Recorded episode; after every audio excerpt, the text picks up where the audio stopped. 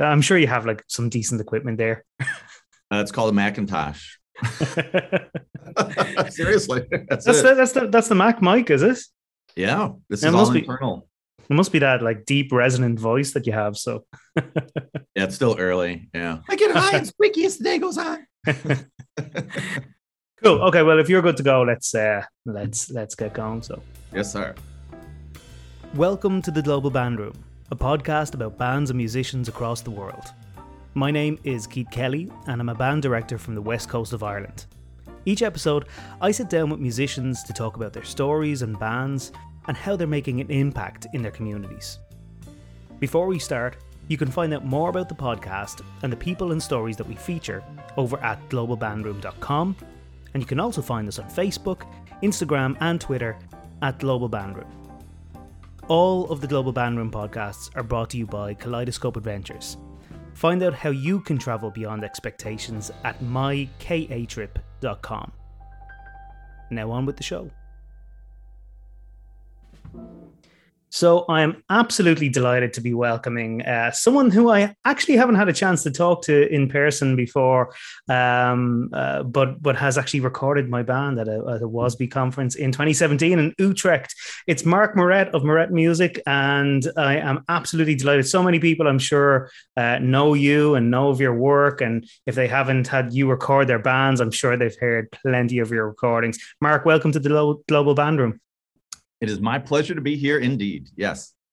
Um, how has, let's start with the last uh, 12 to 18 months. Um, how's it been for you? Uh, clearly, you're someone that's out on the road um, fairly regularly. Um, you you must enjoy some sort of travel if that's if that's what you do. Um, it must have been a tough eighteen months.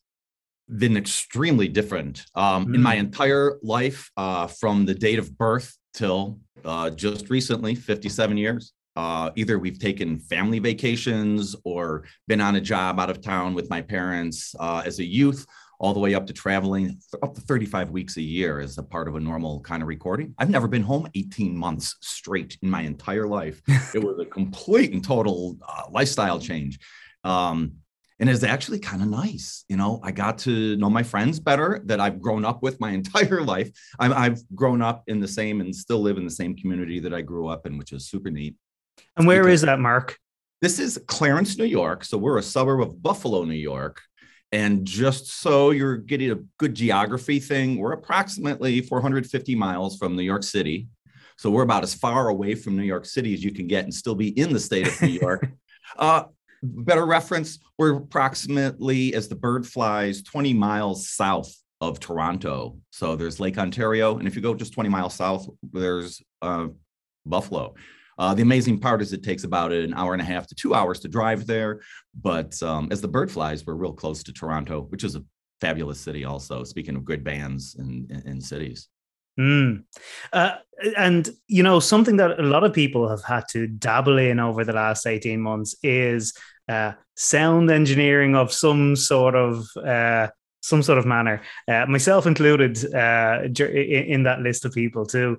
Um, have you had a lot of digital projects to work on over the last year? Well, I am very blessed, uh, very lucky, you know, throughout my whole life. Uh, and one of the things that I do is I generally work on a six to eight month backlog of work. Uh, we always have truly a couple hundred projects going on at one time, either they being convention program uh, conferences or if we're doing uh, projects that are actually recording sessions and each person works at a little bit different pace. And being on the road 35 weeks a year there's probably about 20 recording sessions in that and then about 15 music conferences that i do in that.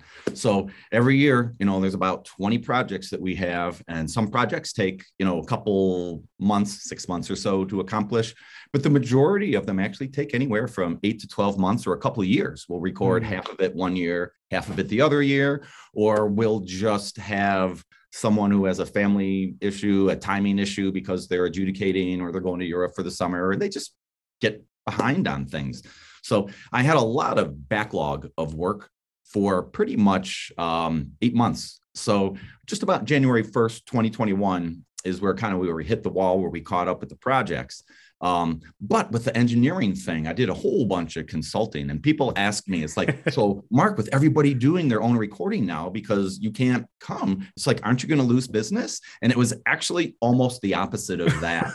people who had to engineer now realize this is not as easy as just sticking up a couple of microphones and plugging it into a computer, and especially in a band, because mm. a band surrounding is a whole different and hardest kind of thing to record that there is in the recording industry.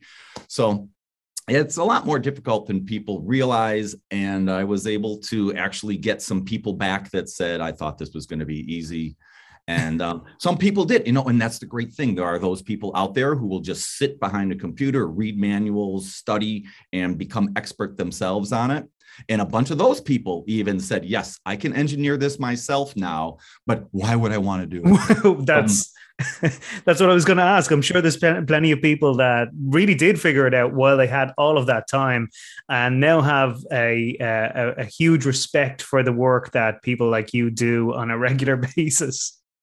Absolutely. And of course, there are those that have figured it out and will do it themselves. And that's mm-hmm. great too. You know, yeah. uh, as long as people are recording, you know, documenting things, just because we can't sell a CD or necessarily even sell a download does not mean we should not record. There's so much things that we have to do for historical documentation, our you know, getting our band names out and our names out ourselves, as well as spreading the good word of great literature. And we've got so much now because we do have a global band room that we're all in that we all get to hear music from all over the country. And as we mentioned, as you mentioned earlier, WASBE is just such a great place for that too. I'm going to bring up WASBE a little bit later too, but um, it's just part of the great growth that we all have. So it hasn't been that bad in terms of the engineering. And 2022 is going to be the busiest travel season I've ever had. People have been saving up projects. So it's been super nice being home for 18 months. It's been super nice to see the calendar fill up.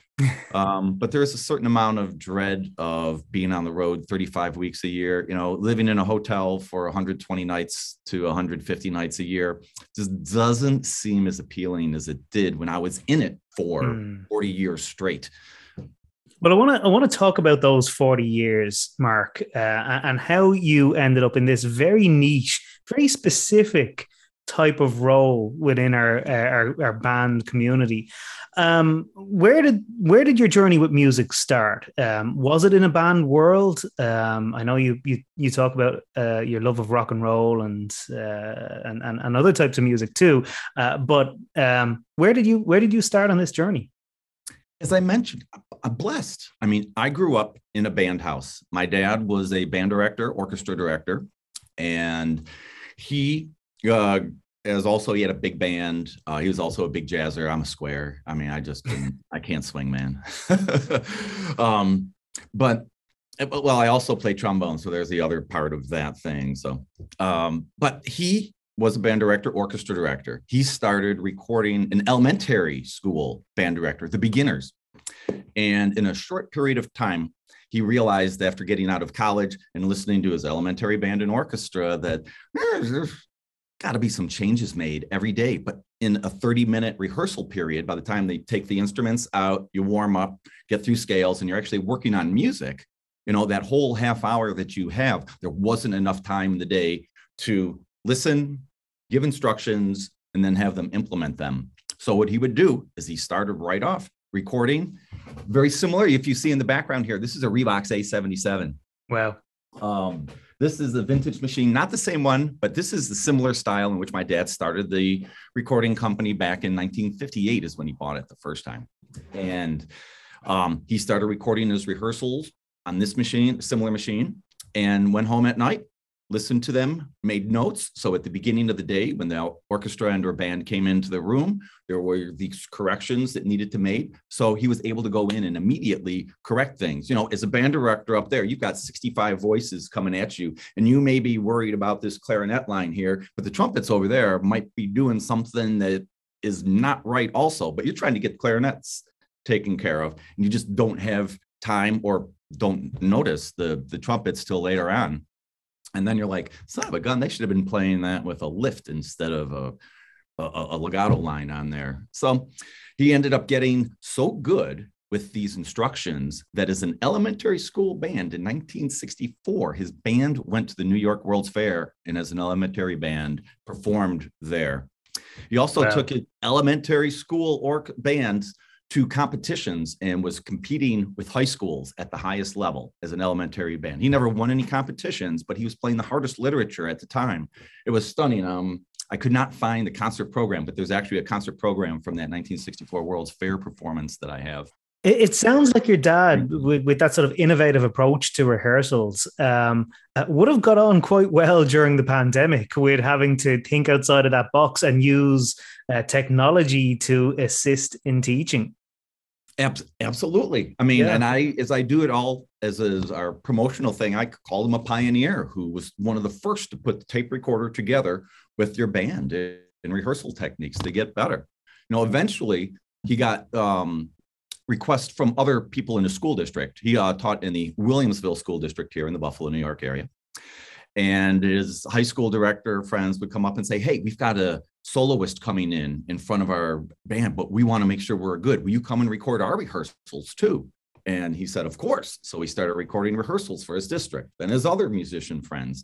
And then someone said to him finally, and this is in the early 60s, Vince, why don't you record my rec- my concert and can you make records of it? And my dad was like, Sure. He never turned down anything. It was amazing. He just said always yes first and then figured out how to do it later.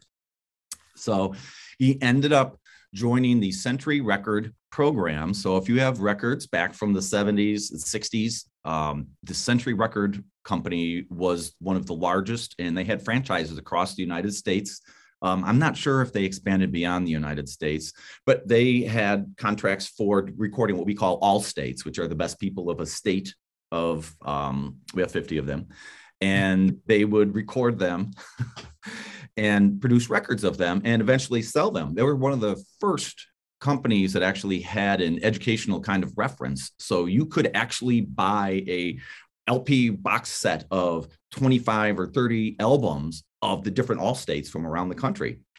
Well, uh, Century evidently was not making enough money at the time, so they kind of went out of business in the late 60s, early 70s.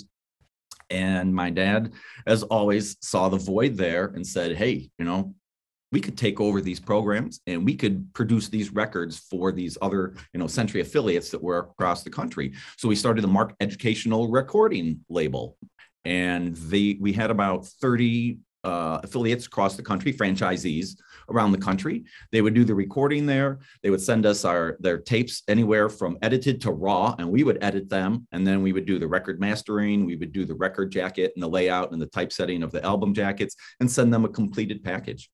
So we did that until basically the late 70s, when the oil crisis if you're old enough, there was a big oil crisis in the middle 70s, uh, skyrocketing costs of oil, and the uh, in the United States, our um, Environmental Protection Agency kind of got involved and they said, you know, records are kind of caustic and produce a lot of horrible chemicals. We need to change the way records are made. And so, with the cost of increase of vinyl, because we had to come up with new formulations, and with the oil crisis, because all vinyl is basically petroleum, uh, manufactured like 99% of the stuff in my office.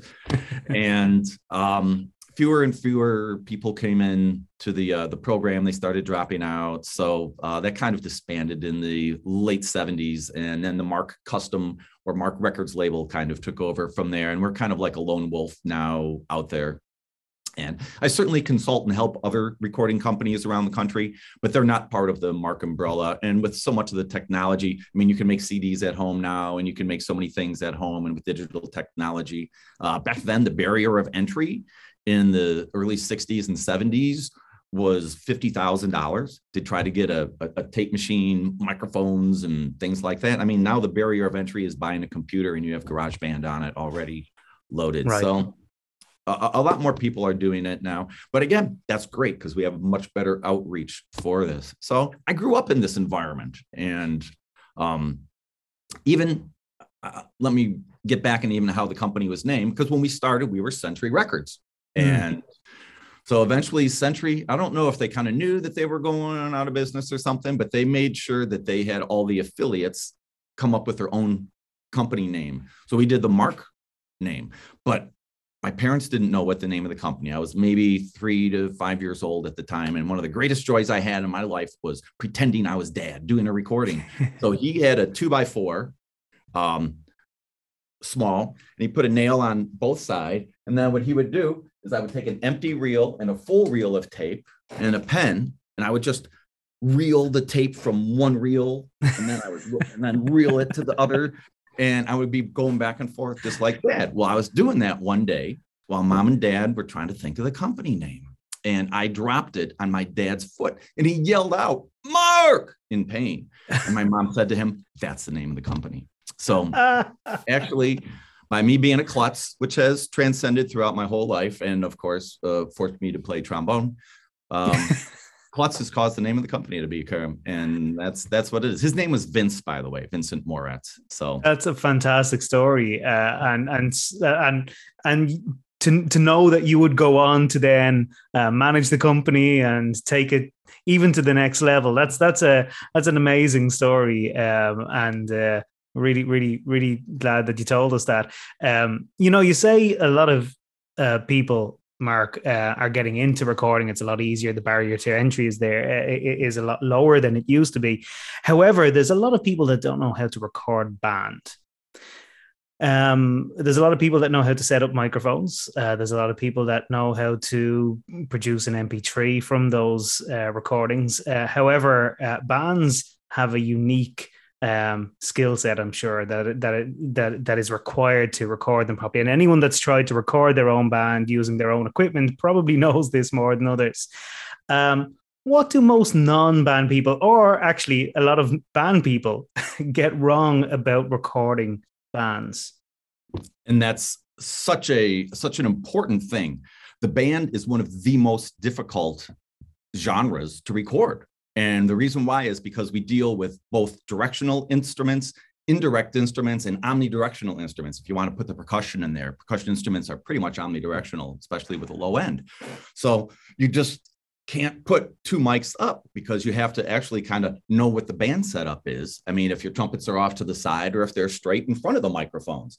Uh, you know, traditionally clarinets, flutes are, are pretty much in the front, but it's the where you set up your brass and your percussion, and even how distant you set your group up together. The uh, contrary to popular beef, the wider your ensemble, the thinner sound you get, and the more compact and tight ensemble, the bigger sound you get, which is why our British brass bands, especially fanfare orchestras, sit mm. close together because they create an incredible wall of sound.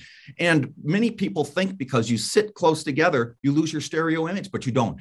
You actually still get a fabulous stereo image because everyone is compact and you can still hear, again, with a conductor perspective recording that I do, you can still hear where all those colors and sounds are coming from. That is kind of one of the things I've coined a phrase um, because there's all kinds of recording techniques also. I particular think the best seat in the house is on the podium. I mean, that's the greatest thing. As a young musician growing up, I was blessed to be a student conductor with my high school ensemble. So even though dad, you know, had conducted and I had been on the podium, you know, as a little kid, but once you get up there more as a budding adult and you stand in front of the band and then you hear all these colors and this power coming at you, it is just such an intoxicating feeling. And mm-hmm. Uh, specifically, if you're using uh, certain equipment, I love to use the uh, Sony MDR V6s or the 7506 headphones to listen, especially to band, uh, because you get a clean, clear image and you're totally immersed in the sound. So, with that conductor perspective recording that I like to do, you can place the microphones in any number of ways.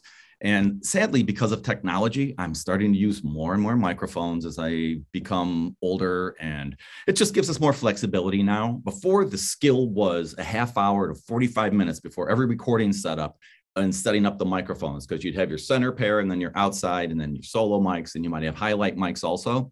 So you'd have to spend because it was a live to two track. I mean, whatever you heard when you recorded that's what you got. And maybe you could EQ some stuff at compression and limiting, but but you couldn't take out individual microphones, you couldn't take out individual instruments to try to help that. So the skill back in the day, which is still one of the greatest thrills of it, is to do a live to two track recording and have all these microphones up and have something that truly makes you tingle. But nowadays, as you can see in the background, um, I'm using a computer. I'm using Pro Tools. Mm-hmm. I've got all these kind of microphones. This is a nine channel recording I did for a solo piano gig that I just happen to have up here that I'm working on right now. Um, and still, I try to get as great of a sound, but I'm only trying to get 85% to 90% of the final sound on the initial recording now. And then I'm going to leave the other 10%. No, that's a taboo in the industry. Fix it in the mix is probably the worst phrase it's banned in this studio but so many times you do your basic tracks you know your initial raw recording and you'll say i'll fix it in the mix uh, uh, uh, no fix it right the first time and then you won't have to fix it you'll just have to polish it or enhance it so the uh the difficult part again as I had mentioned, is that we're dealing with direct instruments, indirect instruments, and omnidirectional instruments. And making sure the percussion is fabulous is also one of the things that I don't care what the genre is. If it's a rock and roll music, classical music, jazz, if the drums sound good, your percussion sounds good, the whole ensemble is going to sound good. Too many times we've heard a recording and the snare drum sounds like they're an entirely different hall. You've got the woodwinds up front and you've got a great present on the brass. Then there's the snares we're going it's just like, I think there's a snare drum about 40 feet in the back of the ensemble. So trying to draw all those instruments together and make them all sound equal value, or at least as the music describes them to be equal value, is, is the hard trick. And um, sometimes you get lucky doing it yourself and you can set up two microphones and it'll be great. Sometimes um, maybe not so much. And you also have to deal with the hall. Too many times bands are just so great that we have a place to play. Uh, we'll play in churches, we'll play in closets, we'll play in cafetoriums, we'll play in outdoors, we'll play anywhere. We just want a chance to share our music with everyone. So if you're doing a recording, um, for instance, WASBE is a great place because sometimes we record in, just absolutely fabulous halls. And then when we were in Buñol, Spain this time, we were in uh, El Tetro Auditorium, which was outside and it was just absolutely an incredible venue, just perfect acoustics in there, even though we were outdoors and the recording came out great, other than the occasional chirp chirp of a bird or, or something like that. But that is, you know, part of the joy of outdoor live recording. But there are so many things to take into consideration that um, a lot of it's job security. And I've been blessed again through Corona to have a lot of people try to record themselves. And they're like, well, how do you get the angles? Because there's so many angles to deal with. So even starting with the center pair, you know, how far up, how far down, how far left, how far right, how far pointing to the first row, second row, third row of the ensemble. And then your outliers. Are you using kind of omnidirectional? Are using the XY? Are using an MS? Are you using an ORTF, which I happen to use a derivation of the ORTF? Uh, which was developed in France, uh, French French radio, which is basically a, a, stereo pair in the center and two outliers, um, and I, that gives you a very fair, accurate sound of a band. And again, a lot of people don't have time for sound checks. You know, you just put up a couple microphones and kind of pray that you get a good recording. So it's uh, very difficult. There's a multi layers, and then you have to deal with all the EQ on the other side of it too as well as trying to get rid of the flaws in the sound of the hall that you may have. Again, a very reverberant, high endy, kind of uncomfortable, or a vacuum where you have absolutely no reverb. So and then the the, the after effect is the post production part. Again like you're doing the equalization you're using any kind of i try not to use compressing or limiting because that is pretty much the job of the director. As me as an engineer and even as a producer of a session i do not want to take the stick out of your hand. You've mm-hmm. spent what how many months rehearsing the band for this recording session? And then an arrogant engineer producer comes in and says oh i think it should be this or that. And you either as the director have to come up with an eloquent way of saying no that's not how i want it or you follow the, the producer a lot of times we talk about this ahead of time so we have a, a good idea but the conductor is the person who decides how loud how soft a, a, a, section is. And as an engineer, I just despise seeing people touching faders during a classical music concert. And it's just like, why are you touching? it's it's a classical music concert A. B, you're recording it multi-track, so you can change all that stuff later.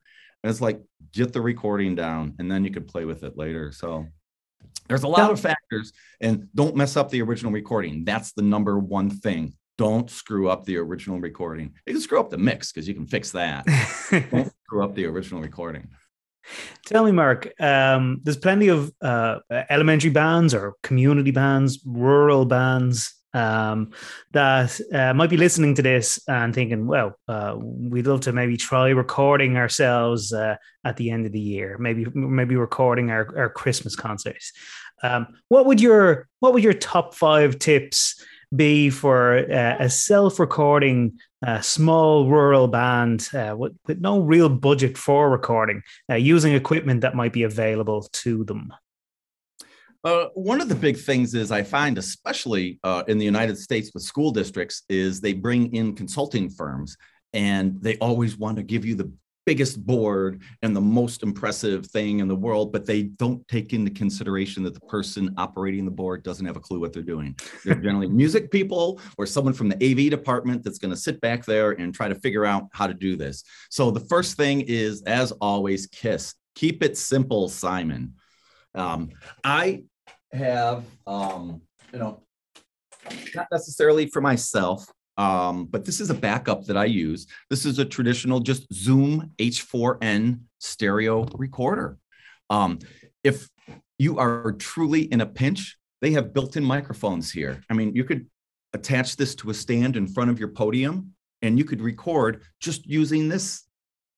I mean, that's how simple it could be. Mm-hmm. Or it does have XLR inputs on here, so you could use truly condenser microphones. Um, I suggest high-end AKG, Sennheiser. I mean, I'm very happy to always consult with people. If you send me a note and it's like, "Hey, this is what I use," some of the equipment I sell, not anymore uh, as much because of mail order, and of course, sending over to Europe is is always an issue. of course, but you don't have to get extravagant in this kind of stuff. The first time someone suggested this to me, I was like, no, there's no way that something that costs two to three hundred dollars US is going to do as good of a job as my twenty thousand dollar Pro Tools high definition rig with Apogee filters and all that you know, kind of stuff. And son of a gun, it, it does come darn close in a pinch. So you don't even necessarily need to have five tips. It is just getting that simple recorder. And again, just even a simple microphone stand with two microphones on it if you're luck if you have that luxury of having a microphone stand always a little bit above the head of the conductor because you're going to want the microphones pointing down into the ensemble because sound rises and especially again you've got clarinets and you've got these instruments that play down sound bounces off the stage. You've got the directionality of the trumpets trombones coming straight at you. You've got the omnidirectional tubas euphoniums that have all their sound floating around there and again the percussion. So it is probably more advantageous to make sure that the mics are not pointing, especially if your trumpets are extremely in front of the conductor. Don't put the microphones pointing straight towards the bell of the trumpets. Kind of angle them down into the first or second row of the woodwinds. So the directional sound will not be totally on axis like this. And that's not good because that would be trumpet with band accompaniment. But if you put it down, then the sound is not totally head on and you're able to get a little bit more of a reflection and not as direct of a sound for the trumpets, for example. So this way you can get hopefully your woodwind brass balance and without having highlight mics on your percussion section, you just hope that the uh, the back wall will allow the projection of the percussion to shoot through. You know, a lot of times we have curtains behind us and it's tough to get the percussion to project a lot of times, or you've got a hard uh, reflective surface back there, and it's way easy for percussion. And you conduct. This is one of the greatest things. Jerry Junkin was at a um, American Bandmasters Association convention with the Dallas Winds, and they're at the dress rehearsal, and he goes, he, he stops them. He goes, percussion. When I'm directing like this, that's not saying, "Hi, let's meet up after the rehearsal for a drink." That's calm down just a little bit. You know, they were playing in a very reverberant hall. And so it was one of those extraordinary circumstances where he had to do that. And, uh, you know, that's how we uh, have to conduct sometimes, and depending upon the hall. Because again, I uh, while I'm a trombone player, as I have grown more mature in my life, if you don't practice, um, you lose your chops really fast. So I've kind of stuck myself back in the percussion section, and um, playing there this summer again because we had a year off. So it's been a couple years since I played that there. I'm doing cymbals. Uh, we're doing um, Samson and Delilah, and we're doing uh, 1812. So they assigned me the cymbal part for that, which is way awesome. Hey, as a bass trombone player, we don't get too many glamorous parts. So playing cymbals on those two songs is a freaking blast. It which is which so band are you? Uh, which ba- band are you playing with, Mark? Uh, it's just our Clarence Community Band, our local Mm. community band here. Because you're very Um, close to Buffalo. Uh, Amy Steiner with the uh, Bu- Buffalo Niagara uh, concert band. I thought you might have been playing with with with, with her band. Amy is. Uh, Amy's um, on a committee with me with the Association of Concert Bands, so uh, we know each other well. Oh, she is just absolutely fabulous, and Craig Earhart and uh, all the guys and in the and women, uh, Val, um, are just absolutely fabulous musicians in that band. I'm not good enough to play with them, actually, and it would also require you going to rehearsals. Um, like in my community band, um, sadly, um, I did have a couple gigs this summer where I did have to travel, and I apologized. I'm like, I'm sorry, Lou, the director. I'm like, I'm I'm traveling too much. I'm not. I'm only going to be able to make two rehearsals out of all the things. He goes, That's okay. You can sight read it well enough. And I'm like, okay. So after the dress rehearsal, you know, we're packing up the gear in the percussion section to go uh, on the truck, and he's like, "Hey, Mark, the cymbals have to go over there." And I had a bass drum beater with me, and I had um, a a triangle and tambourine. And he goes, "You can put those over there." I go, "No, I'm taking those home. I'm actually going to practice." so I actually, yeah, for anyone who ever had me as a student, and if they ever listened to this and they ever found out I actually practiced, they would be. I mean, we'd have to call nine one one because What's changed? The pandemic Yeah. has has made big changes in Mark's life. Mark, I want to talk a little bit about uh, today's sponsors, Kaleidoscope Adventures. Uh, Kaleidoscope Adventures are uh, 28 years in business. They've been providing travel for uh, bands, orchestras, choirs uh, across the US and now to the world as well. Um, Mark, you've done a lot of traveling uh, as someone who's attended many WASBE conferences and recorded bands around the world. Um, what's been your favorite memories of travel? Well, not that I'm kind of playing up to the hometown crowd at all, but I'd have to say that my favorite conference in the entire 58 years of my life was the WASBE conference in Killarney. Uh, it was just uh, the Gleneagle Hotel, uh, meeting the people there, the literature, the, the music that was there, having bars that didn't close. Um, it was just absolutely an incredible, incredible time. Bars that are out- meant to close but don't. yeah, the first night we got there, we are in the hotel, and of course at WASBE, it is a huge, the best class reunion in the world because we only get to see each other maybe the Midwest Clinic in Chicago in December, and then even biannually. So maybe once every two years you get to see some of these people. Mm. So there's so much to catch up on, even though we're Facebook friends and we do band chats and all this kind of fun stuff around. Once you get to see them in person, there's so much to catch up on, and you get very close very quickly, especially at WASBE, because it's such a small conference. You have to be friends with everyone because, hey, you might have to sit at a table with a stranger who just happens to be, you know, Philip Sparke. You just never know who is going to be sitting with an open table that you have to sit next to. So you're going to be sitting next to someone of esteem in some country, and uh, especially Ireland, the community. Um, at the time, Fergus O'Carroll was the president of WASBE, or he was the um, he was our Coordinator of that conference. Yeah. Yeah. for that, and you know to spend more time with him, um, and then later on getting to know Antoinette. You know that's just absolutely a great love story. Two uh, high school lovebirds who end up Mhm. hooking up later on in life. That's awesome.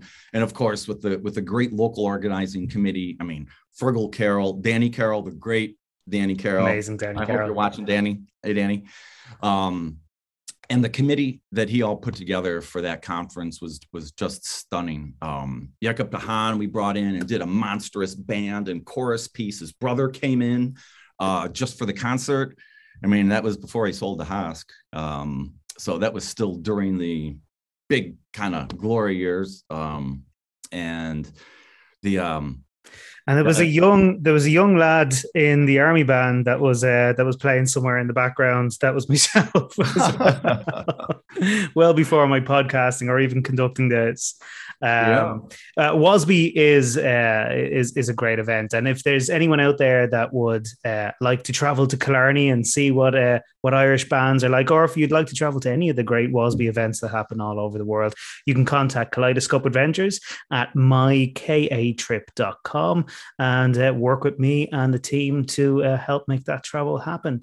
Um, Mark, I want to talk a little bit about what you think we have ahead of us in the next couple of years with in the band world. Um, uh, obviously, we've had 18 months to kind of, as m- many people say, reset um, and maybe uh, evaluate what's important to us and, and, you know what's maybe not important to us. Uh, do you see any changes happening, or are we going straight back into business as usual with conventions and clinics and recording as normal? Well, one of the big things I believe in, um, because I'm a live musician, as are you, one of the things I'm scared to death that we're going to go to is creating a virtual audience. I mean, mm-hmm. it was mm. very successful and necessary. We were able to perform and have people across the world listen to us. But unfortunately, um, well, fortunately and unfortunately, you know, people who couldn't get out were able to hear us. And I think with the technology now, We'll be able to stream concerts and make them available to people in different platforms. So we will be able to reach an audience that we never were able to reach before. A lot of people got computers or upgraded their technology to be able to see these kind of streaming things. But again, one of my biggest fears is we want fannies in the seats. We want to play to full houses. We don't want to play to 100 people in the audience and 500 people in virtual land. Uh, we get our feedback. We derive our energy as musicians from that audience and that feedback. And I'm worried a little bit that maybe we won't have full conventions. Maybe we won't have as many people that are going to be again fannies in the seats. You know the applause is our recognition for the months of work that we've done and years of practice to get up to the point of that concert. So i'm hoping that in terms of audience wise we still are able to get those people back. And i think it'll be a slow progress um, because obviously there are still people who are very very paranoid and rightfully so about this. I mean these variants we don't know. So I'm hoping that we can slowly start to get back. I think it'll be slowly. It might take us even a couple years until we can either come up with a true vaccine for this instead of uh, temporary vaccines. Mm-hmm. Um, but we can still get the word out there. Now, literature wise, that's going to be an interesting thing. And um, these poor composers had to do so many score reductions of their own music to try to get them in the past 18 months. So we have something to play when we can only have 10 of us together six feet apart and hopefully can still create music. Um, I think one of the things the uh, a lot of composers are going to be coming up with a lot of new music and hopefully a lot of new ideas. Um, Alex Shapiro is a composer. She's a does a lot with electronics in wind band, and uh, she did a piece called "Suspended." I just did the world premiere recording this summer of that with the Kappa Kappa Psi Tau Beta Sigma uh, fraternity, and sorority commissioned that for their 101st first convention uh, that they had. And um, I, I, think hopefully that we'll be able to see more of the mending and the blending of other things. You know, Steven Bryant and um, Jim Bonney, early days, uh, we're starting to incorporate more and more electronics with our band music as we went on. Of course, then you go back into the 70s and some of the experimental music that wasn't quite as um, melodic as as they are now. Uh, the early days of the Moog synthesizers. I mean, we're not talking Tomita days uh, with the planets and the early Moog synthesizers, but some of the early electronics with band didn't quite work out as great as they are now. Um, one of the big things is, and I will encourage all of you, if you do create music with electronics and an ensemble, please treat the electronics as a musical instrument, not as electronics. They should be blended in with the sound and it should sound acoustic and it should not sound like it's coming from a, a computer best you can. Uh, just from mm. audience perspective, it is um, more pleasant, of course.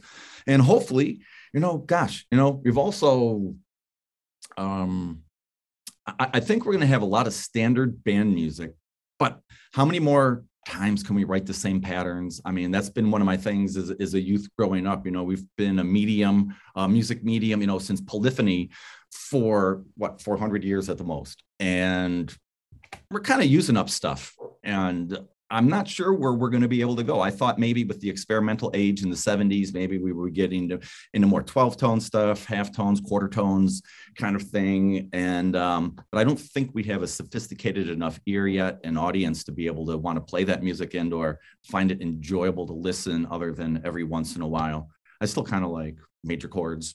and it's it's you know we I spoke on the last episode um, uh, quite extensively with Philip Sparke, who one of the criticisms of of Philip's music, and I I, I made this uh, comment to him, would be that it's it's very melodic, but musicians tend to uh, just to your point around uh, do we have an audience for for some of those sounds? And i think uh, composers and conductors uh, and musicians playing that sort of repertoire on a regular basis do have an ear for for for uh, for different um, different sounds and different patterns and different um, uh, prog- progressions. Um, but you're right. I think audiences um, and particularly when your first concern as you mentioned is are we going to be able to generate audiences? I think that's going to be a balance that we all that we all struggle with. It will it was pre-pandemic but of course post-pandemic when we're trying to encourage people to come out of those hobbit holes again and and come to our concerts um, it, it might be it might be a challenge. Absolutely absolutely. And one of the things especially in the united states that is um, grown exponentially, I just say or maybe over the last five years, is the South American slash Latin influence of music. Um, I'm not sure how it is gone across the pond to you in Ireland, but we've had a lot of Brazilian, um, uh, again, South American, uh, Latin influenced music that has become much more popular. Again, for us in the United States, because it's a different sonority, different rhythm patterns, different kind of chords that we're going to, and thus makes it a heck of a lot more fun uh, for us, Conga del Fuego. I love that. We played that one this summer also. Oh, we talk about a percussion piece. We had only four of us in our percussion section. So we're doing these Latin pieces. We're running around like chickens with our heads cut off, truly, to try to get to all the instruments. That's what I practiced the tambourine and the maracas for the uh, Conga del Fuego. Uh, and to your to your point, Mark, about about electronic music as well. Uh, you know, anyone listening to the podcast that thinks uh, that might be something for uh, those uh, those grade four, grade five, grade six plus bands. Um, if you listen to the Repertoire Happy Hour podcast a number of months ago, Jason Noble, his choice at a grade one level was a piece called "Metaphysical Travels" by Jennifer Rose. Um, it is amazing. It has these uh, really cool electronic sounds that can be uh, added into a grade one, grade maybe grade one and a half uh, uh, level uh, band piece, and just really wonderful. And introducing those new sounds to to uh, either kids or more smaller rural bands, maybe, uh, but definitely um, it, it's not exclusive to those high end uh, Dallas Wind Symphony uh, bands. We can be experimenting uh, with our with our with our own bands too. I think. What a fabulous point! Absolutely. So uh, without any further ado, let's uh, wrap up the podcast with our new segment called Off the Rostrum, um, where I get to know you outside of a music capacity and some of the things that you like to do and how you spend your time. Let's ask uh, a very simple one to start. What's your favorite movie? You had kind of mentioned a little thing earlier about coming out of our Hobbit holes. I, I consider The Hobbit and all three extended versions of the Lord of the Rings to be the greatest movie ever. You um, you you'll never you'll never uh, you'll never look at this. Oh. For anyone listening to the podcast, I just happen to have the three extended versions of the DVD right at fingertips. My son, my 10 year old son, has decided that that's going to be something that he's now he's watched all the Marvel movies. So he's asked me, can he watch The Lord of the Rings? So that's going to be. Uh, an epic sit down.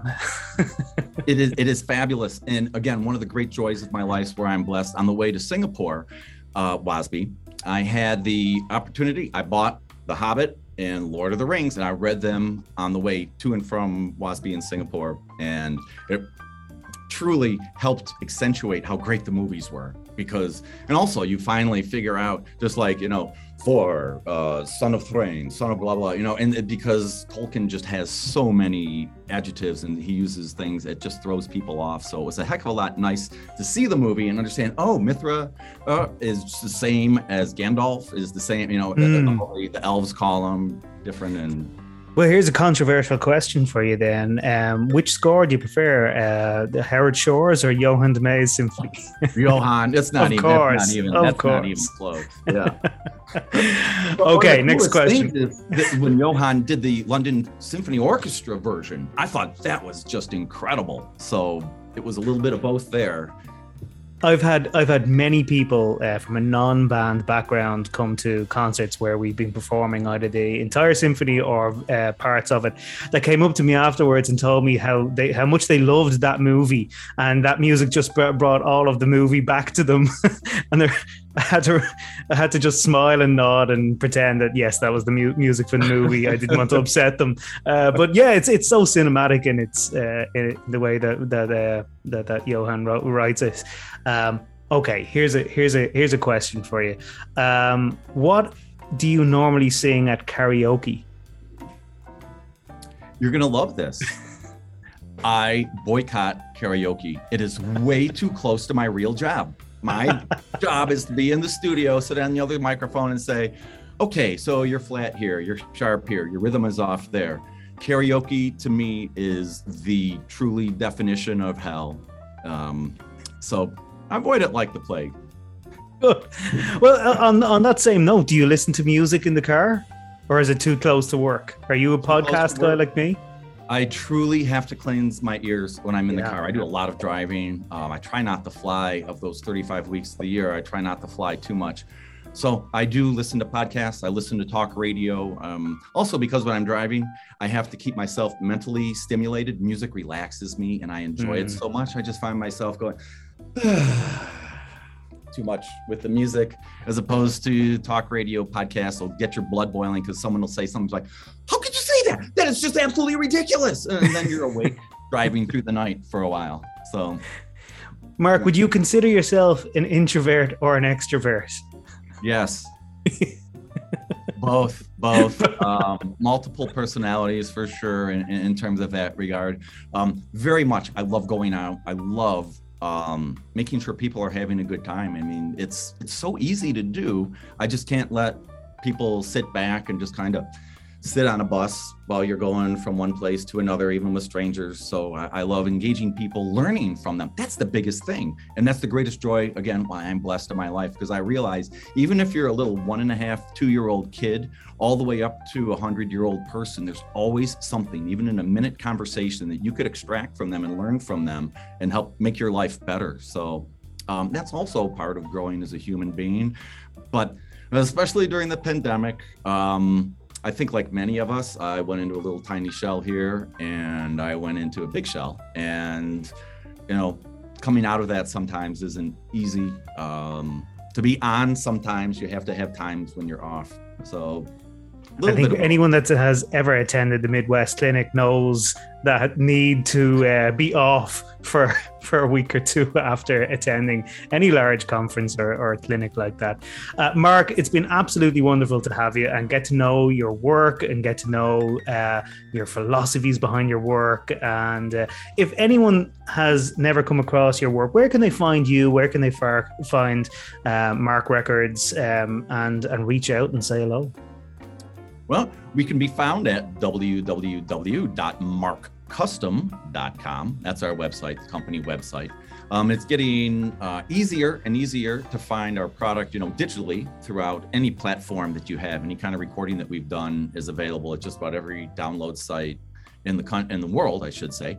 Um, streaming is kind of spotty. Um, you know a lot of projects i do it's kind of tough to find them on spotify or your streaming sites because of the investment that we have in so many of these projects. We try to extract every kind of dollar before we start giving it away for nothing. Mm-hmm. um, and the same thing with physical cd sales. Those are a little bit tougher now to get. A lot of stores are no longer carrying them. So our website is, is a fabulous place for that. Brilliant. Mark thanks so much for for being here. Um, uh, enjoy all the future travels and concerts and recordings that you're going to be doing, and I'm looking forward to hearing a lot of it.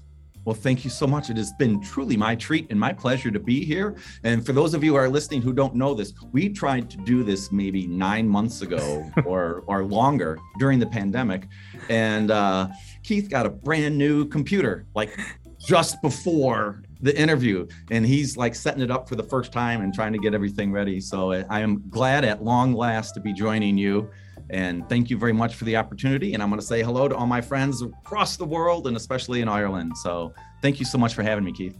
Thanks mark. Thank you so much again for joining me and my guests in the band room this week. I'll be back next episode talking to more great guests from around the band world, so head over to wherever you get your podcast from and make sure you subscribe. If you've enjoyed the episode, maybe even leave us a review and share it with your band buddies. In the meantime, you can stay up to date with me on Facebook, Instagram, and Twitter at Global Bandroom and on our website globalbandroom.com. Until next time, I'll see you back in the bandroom.